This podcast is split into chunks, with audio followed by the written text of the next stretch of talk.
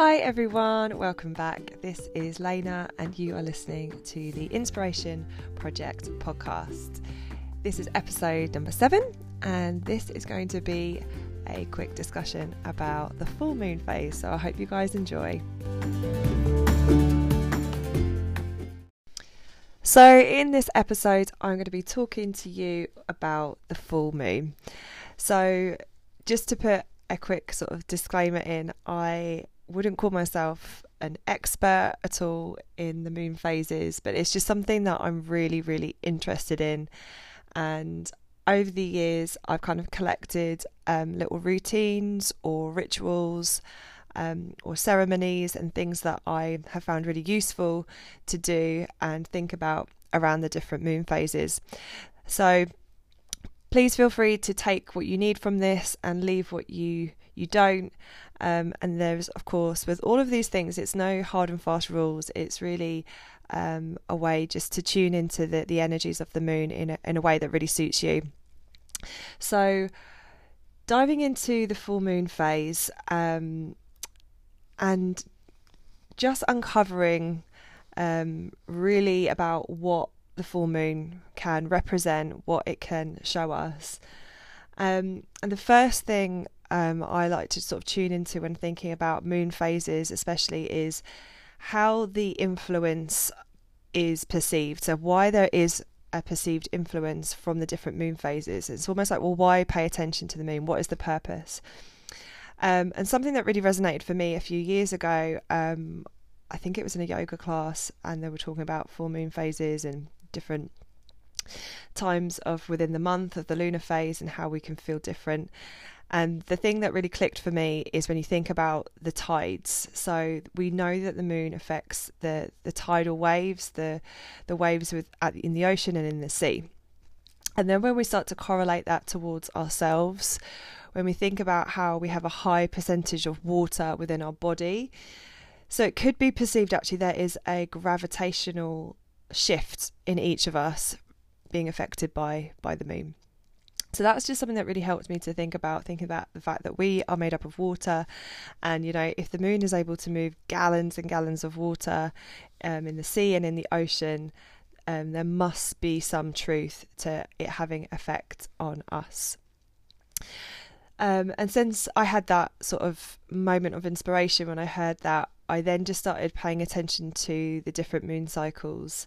Um, and interestingly enough, I actually got drawn quite a lot into the new moon phase as well, and that's something else that I will cover. Um, so sometimes people just do things on the full moon. Sometimes you can do stuff on the new moon. You could even do um, there's loads of different phases to the moon, so it doesn't again have to be that you just do it at one point in the month. But it does seem to be quite a popular time around the full moon, as it's regarded that the the moon energy, I suppose, is at its most profound and because there is this illumination from the moon it is considered that we have this inward illumination so i think the full moon is a time of inner illumination and it's also a great time for self reflection as well and i find because there is this inner sense of illumination that things can feel a little heightened so things can feel a little bit more obvious um, around the full moon. So that's why sometimes people actually can feel different. Um, moods can be different, um, but one of the key things actually that I'm going to talk about today is the emotional body. So the moon energy is actually really related to the emotional body. Um, in particular, again, relating back to the, the element of water, which I've discussed um, a moment ago. And you can think about it in quite a feminine sense as well. There's almost like a yin sense and a, a, feminine energy to the moon and how it does affect the, the emotional side of the body. And it's not to say that you are going to get super emotional at the full moon, but it could be that you're just more aware of different things and different shifts. And interestingly enough, I did um, a workshop on this in November 2018. Um, and people did share some stories about how they did experience different things around the full moon.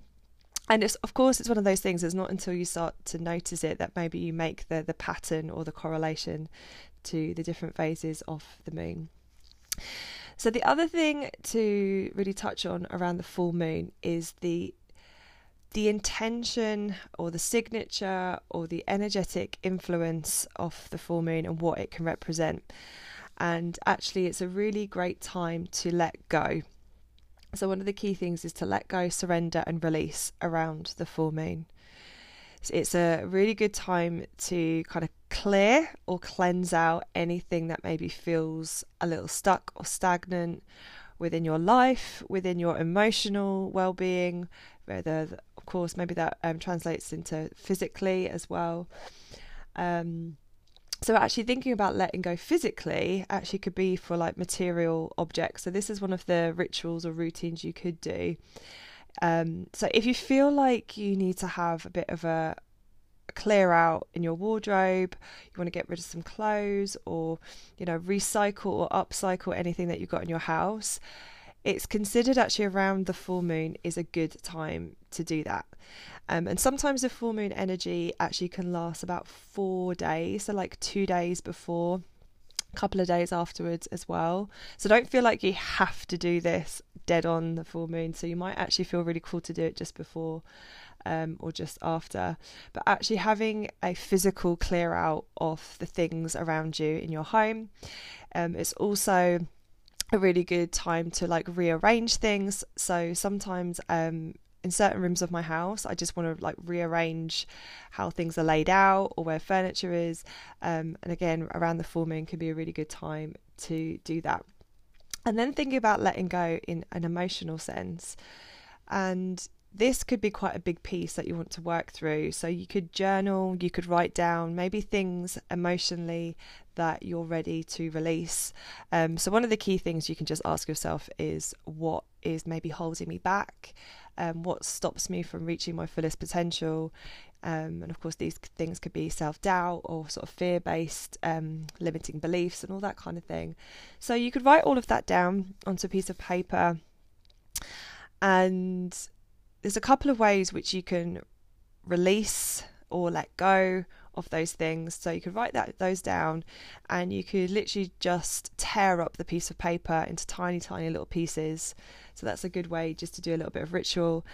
Um, the other thing you can do, because the moon relates into the element of water, perhaps you actually just pl- place that list what you're letting go into some water, allowing that to be the intention of cleansing or releasing it. You could, of course, use um, a flame or fire. Of course, being really, really careful that you just do this really, really safely. Um, but you could also burn that list as well, just to release and let go.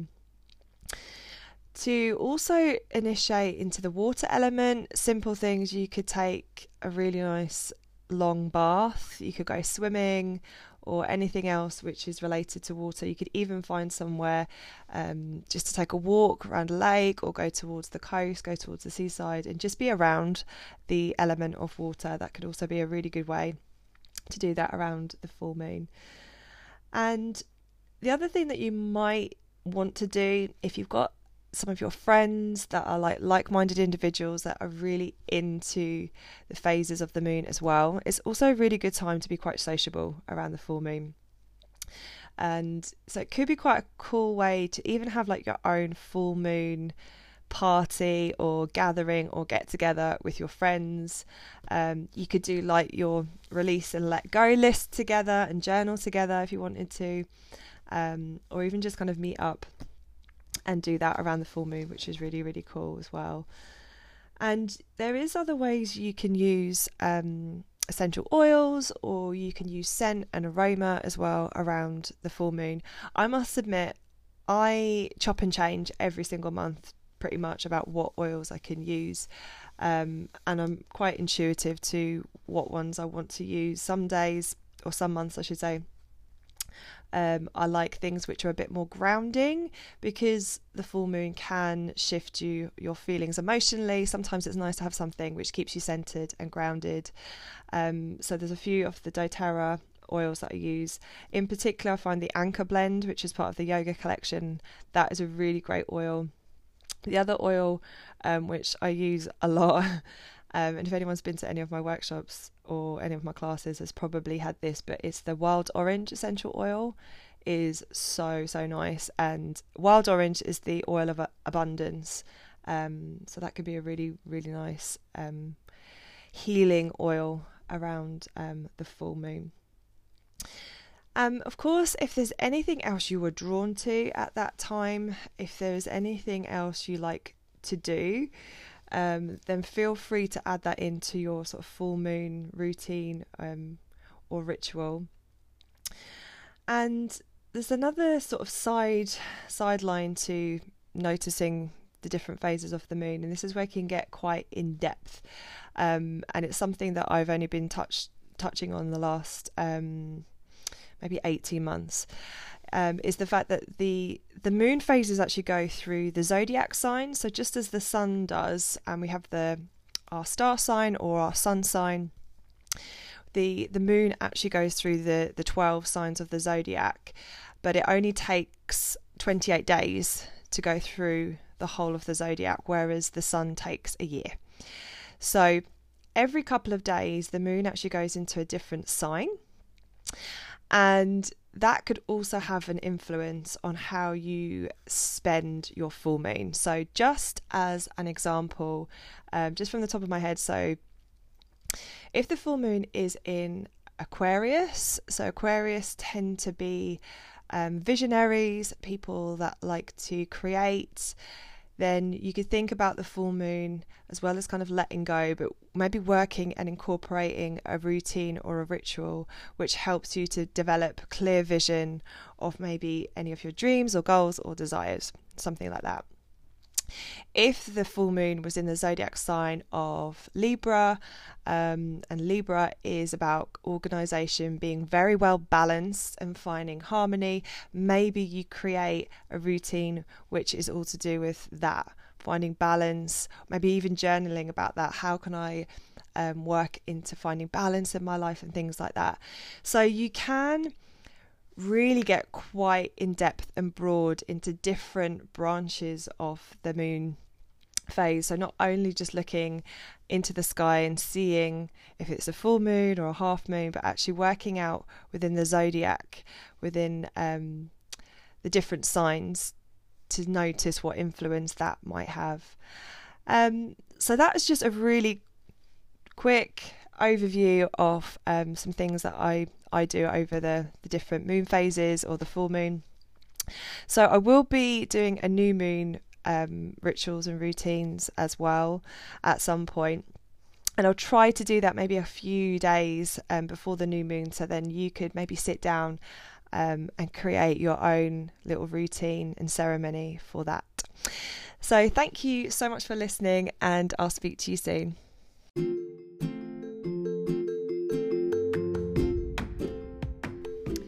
As always, thank you so, so much for tuning in. Thank you for listening.